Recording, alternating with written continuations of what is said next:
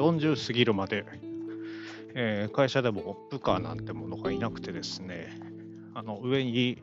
えー15年ぐらい離れた先輩がいて、で、まあ、ほぼ年の近い、えー同僚がいて、で、下がほとんどいなかったみたいな状態がずっと続いてて、えー去年、一昨年ぐらいからですね、えっ、と、まあ、一人同僚がいなくなったっていうのもあるんですけど、えー上司は、えほぼ完全に役職定年で、えー再雇用、そして、えーまあ、いよいよ新人が入ってきて、で今年になって、えー中途採用でね、一人、えメンバーを迎えたっていうのもあって、自分の周りもですね、かなり、え様変わりしてきまして、えそうなってくると、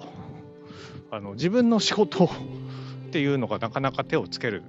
暇がない。まあ、もちろんその部下の面倒を見るっていうのが、えー重要になってきて、ただ、えっと、自分のとこにもですね、まあまあ、あの会社の中でも結構、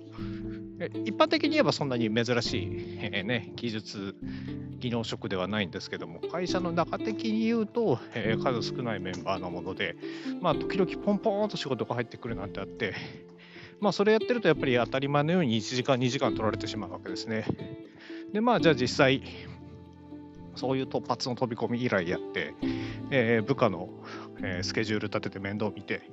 なんてことをやってるとですね、あっという間に定時になって、えじゃあそこから自分の仕事やりましょうかってなると、ああ、こりゃ、えーね、自分が若い時に見た課長やら部長やらが、いつまでも会社に残ってる理由ってそういうことかっていうのですね、今更になってようやく分かってくるような状況になってます。えーまあもうちょっとね、手際よくやれりゃいいんでしょうけど、そして、えー昼休みとかもね、あのしっかり仕事とかね、してりゃいいんですけど、まあ、個人的な気分としては、えーまあ、休むときはしっかり休めなんていうのがあるんで、昼休みはね、あの新日 SS ポチったり、えー FGO の集会ポチったりしてるわけで、まあ、そんな時は仕事からは完全に離れるっていう、まあ、切り分けはね、自分の中ではできるんで、えーストレスってことはないんですけども、ただ単純に時間がないっていうね、あのそういう状況が、えーここしばらく続いております。なのでね、えーただでさええー試合数の少ない全日本プロレスのね、えープレビュー、レビューをね、あの同時に、えどっちもやっていくことによってですね、えこのポッドキャストもですね、え回数、えいっぱいやってたわけですけども、まあしばらくプレビューができないなんて日々が、え続いておりました。今回もね、ちょっと時間見つけてプレビューを取りたかったんですけども、とりあえず、えまたレビューだけになってしまうことを、えちょっとご了承ください。えとはいえですね、えーと、いよいよ来週からは、えー全日本プロレス王道トーナメント、こちらも始まりますんでね、えこちらのですね、えーと、予想とですね、え1回戦のプレビュー、これだけはですね、なんとか、えーこの後取りたいなと思っておりますので、えーご了承いただけたらなと思っております。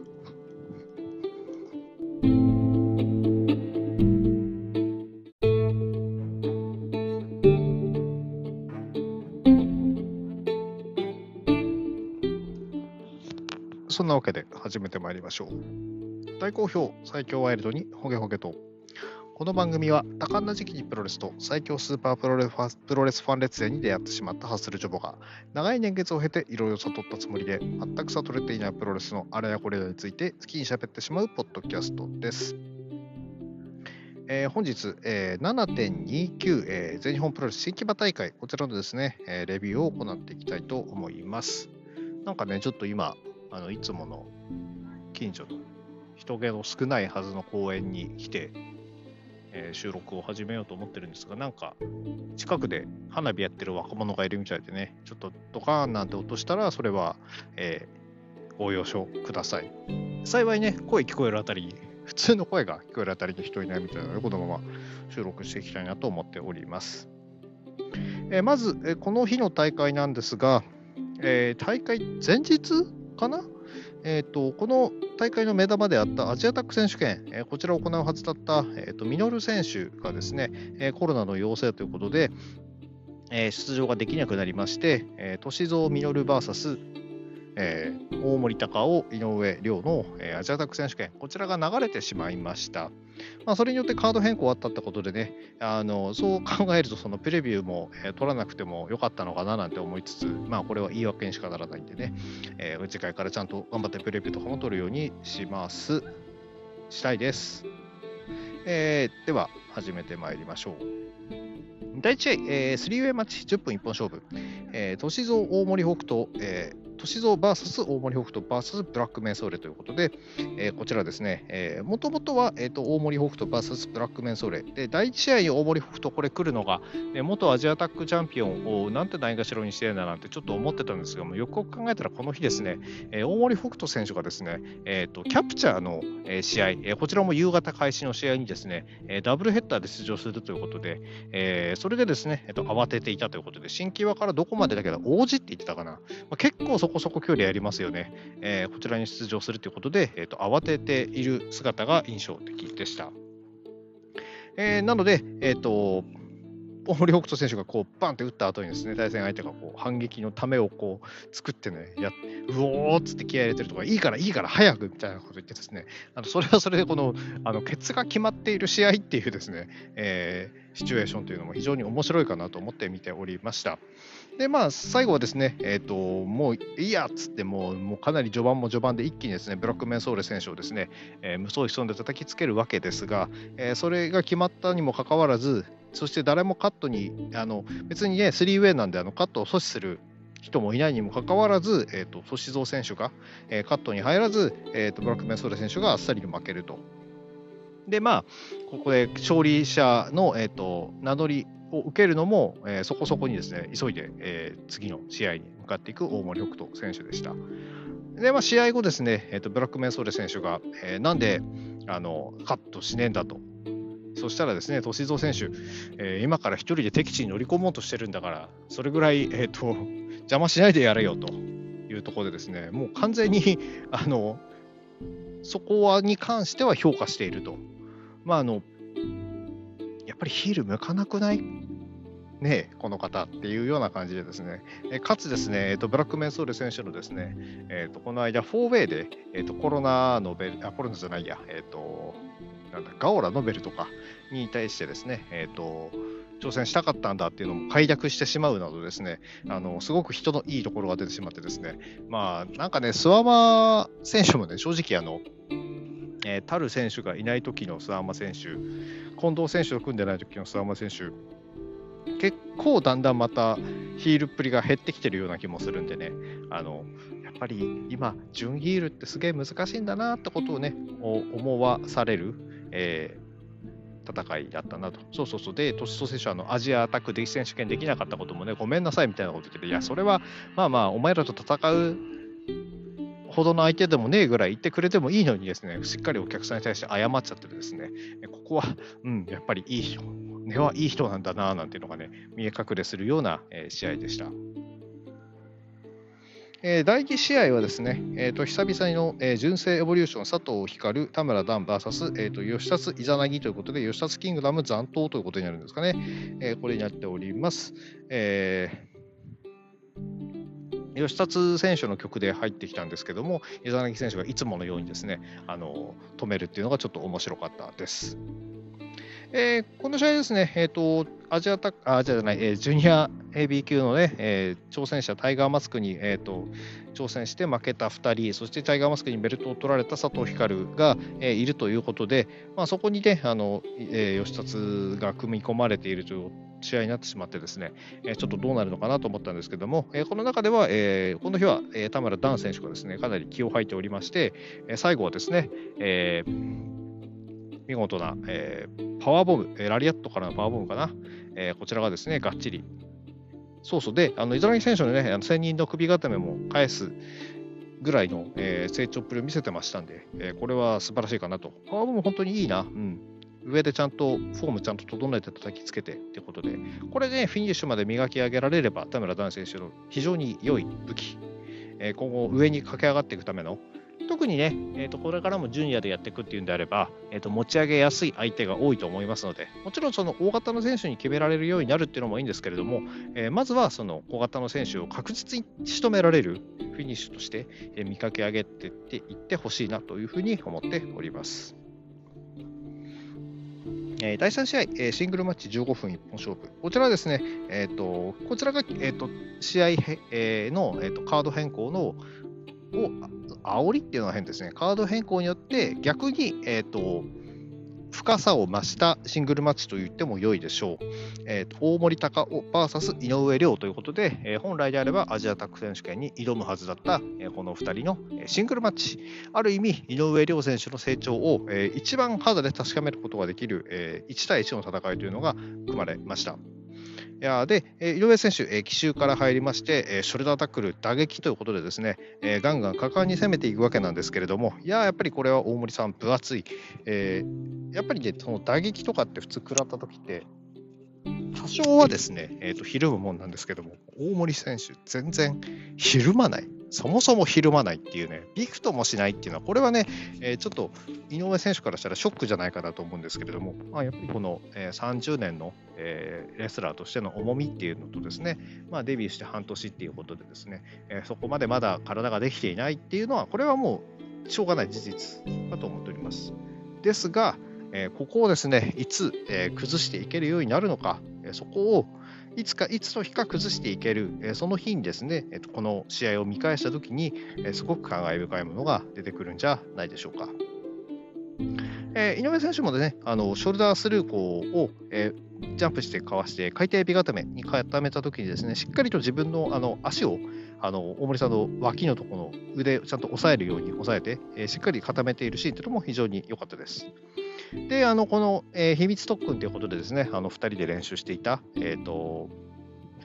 ダイビングエルボー。こちらもですね、えーと、最初ちょっと見たときは、あまあ、なんかまだちゃんと落ちれてないなと思ってたんですけども、かなり練習積んだんでしょう。しっかりと平行に落ちることができておりまして、えーと、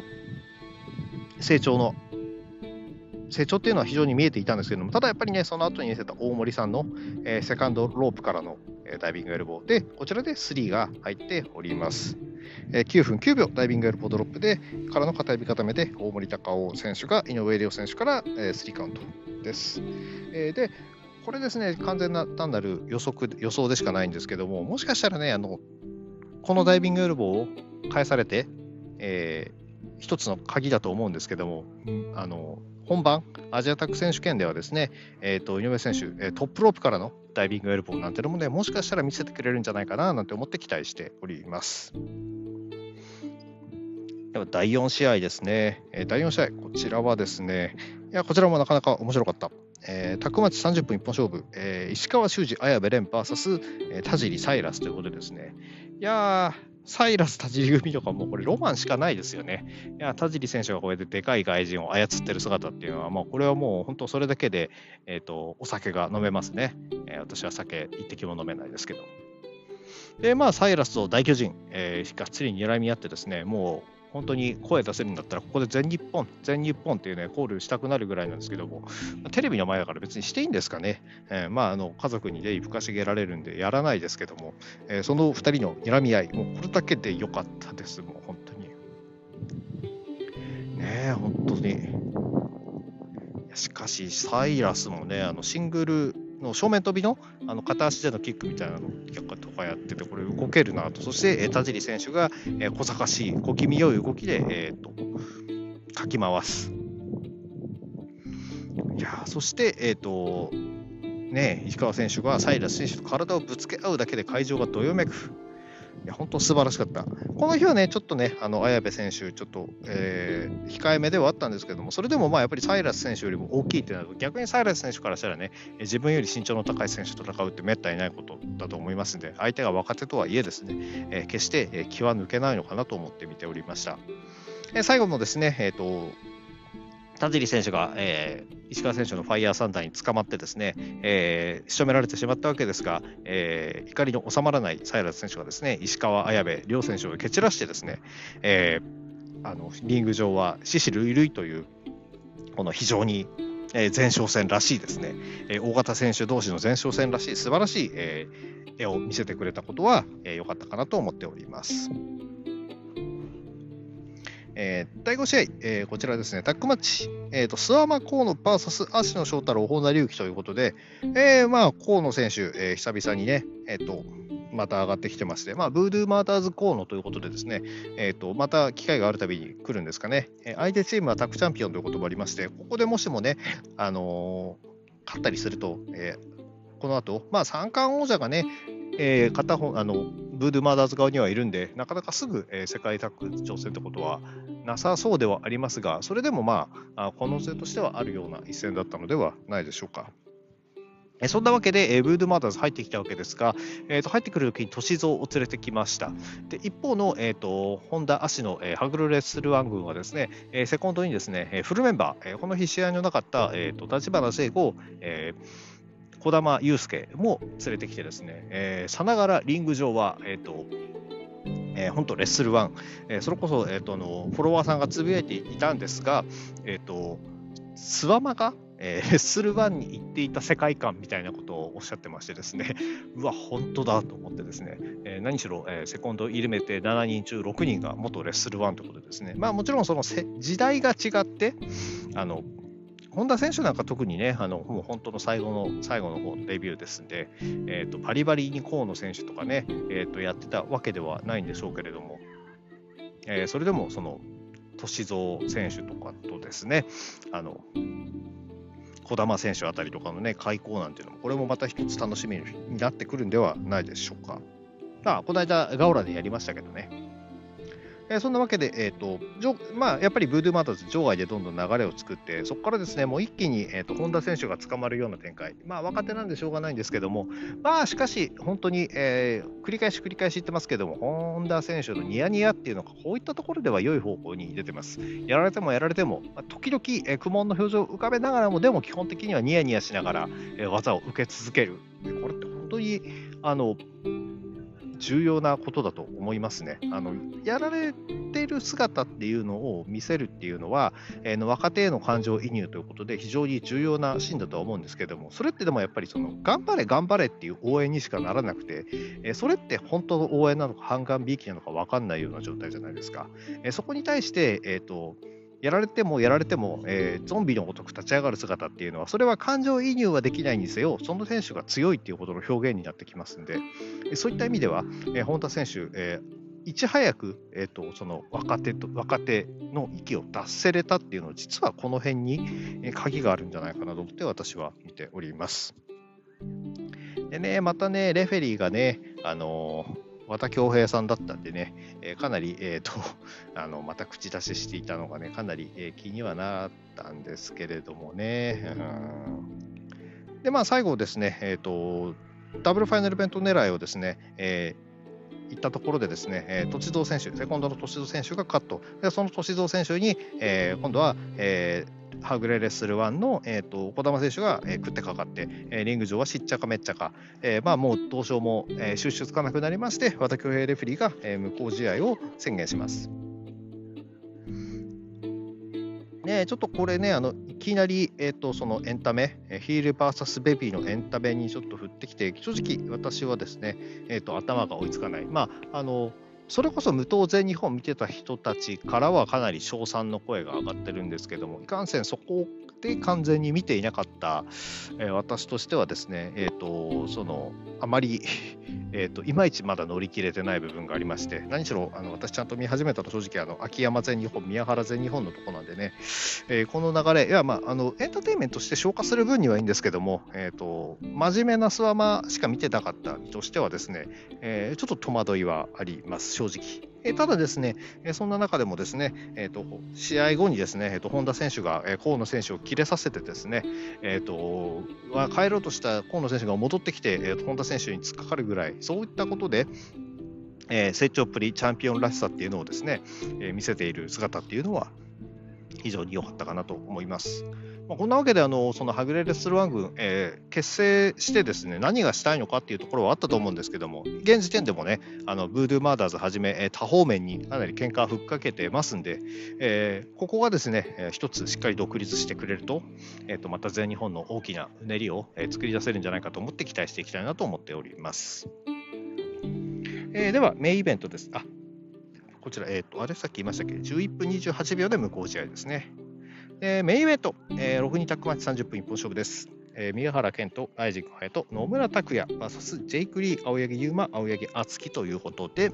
えー、まあ、先入場、相変わらず、えー、宮原健と先入場してですね、337拍子やって、るわけで、えそして、えーと、一緒に入場してきた、え野村拓也に対して、え337拍子を強要する、え宮原、こちらを観光するわけですね。え野村拓選手もですね、え最初は、えー、渋々とか、まあ、やらないかと思いきや、渋々337拍子、337拍子、337拍子で最後にビンターなんていうですね、もうこれタイムライン、どっかんどっかん、えー、本当これもね、あのツイッタータイムラインに見かけたんですけども、えーとえー、エースがビンタされて喜ぶタイムラインって、いやこれこれこそ今の全日本プロレスを象徴してて素晴らしいと思って見ておりました。でえーと、1回戦でね、あの王道トーナメントで1回戦で対戦が決まっております、えーと、青柳亮生が、えーと、野村卓矢と,、えー、といきなり、えー向かい合う、えー、そんなシーンからですね、始まっておりまして、えー、この序盤もですね、えーと、あの一筋縄では返させない、あの普段のその、えーと、投げて、えー、足で挟んでなんていうのもですね、最後足で挟んでネックスプリングで立とうとしたところを立たせないなんていう流れなんかも見せて見せつつですね、あの、あの定番ムーブではないところっていうのを見せながらのこの戦いっていうのは非常に、えー、見ていて、えー、ドキドキしましたね。で、その後、でも、あの、えー、っと、首4の字だけで沸かせる野村拓也っていう、これすごいですね。えー、本当にあの首4の字でこう締め上げて、えー、そこからのひっくり返しの頭叩きつけるやつとか、えー、それだけでもね、あのすごかったんですけれども、ただ、えそういったのをね、あの繰り返すところを見るとですね、だいぶその敦貴のこと気に入ったみたいで、まあ、若いのにやりがいがあるんだろうということでですね、えー、あの王道トーナメントの1回戦、本当にこれ楽しみになってきております。えー、試合展開としてはですね、やっぱりその、えーと、隼人が捕まる展開っていうのが多くて、どうしてもその最近負け役が多くて、ちょっとね、あの殻を破れないでいるんですが、それでも、えーとえー、胸張り手、えー、こちらのですね切れ味はかなりいろんな選手が褒めておりまして、ね、昔はね、あの胸張り手といえば大森さんだったんですけども、最近は隼人選手のこの胸張り手、えー、どんな相手にでもですね、ひるまず、えすごい音立てて張っていく胸張り手、えこれ良かったですね。えーあのハリケーンそうでですね、えー、もう青柳兄弟が超痛い、超痛いみたいな、えー、感じでした。えー、で、まあ、なんとかタッチした、えー、隼人だったんですけども、えー、宮原健人にですね、えー、タタッチしたはいいけれども、えー、誤爆しまくりということですね。えー、あのこの試合、えー、あのまあまあ宮原健人らしい試合を見せてはいたんですが、あのタッチされるときに野村君にビンタされてタッチされるとかですね、まあ、やっぱりあのちぐはぐなところを見せつつ締めるところは締める、そして、えー、試合としては素晴らしいクオリティ見せる、えー、ツイッターでもつぶやいたんですけども、私的にはですね、そのあのメインがこれであるからこそ、セミでノーコンテンツとかあってもお客さんが満足して帰れる、えー、そんな素晴らしい試合だったかなと思っております。もう一個だけちょっとポイントでね、これすげえなと思ったのが、えーとまあ、ノムタクの話ばっかりで、あのまあ、普段見てない選手だからね、あのどうしても見慣れないムーブって気になってしまうんですけども、あのトラースキックを、えー、ツキかな？のトラースキックをキャッチして、そこからアンクル、こう、ささっと入るかと見せかけて、そこから一気にジャーマンに流れる生き方っていうのは、これすごくですね、あの、スムーズでな、なんか見たことない動きで、これちょっと感動しましたね。で試合はですね、えーと、22分29秒、ザ・フールまで、えー、出しまして、えーとまあ、あのエンドゲームでもなく、えー、もしくはロックスターバスターでもない、えー、ザ・フールまで出して、えーと、青柳優馬選手が、えーと、隼人選手を仕留めております。で、試合決着ついたかなと思ったらですね、まずマイクパフォーマンスの前に、えー、諏訪間選手が来ます。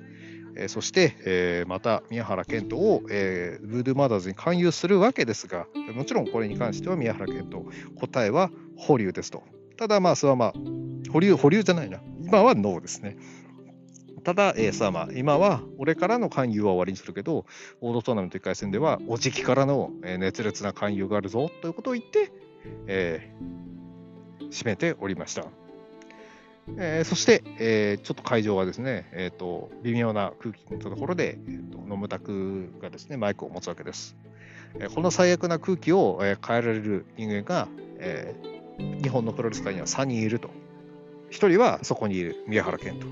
そしてもう1人は、よかったですね、弊社、アブドーラ小林。そして、そのアブドーラ小林の直系の弟子である野村拓也だと。まあ、このコメント見てですね、もうなんか、アブ、アブコプロ本人もですね、すげえなんか感動してたみたいで、あの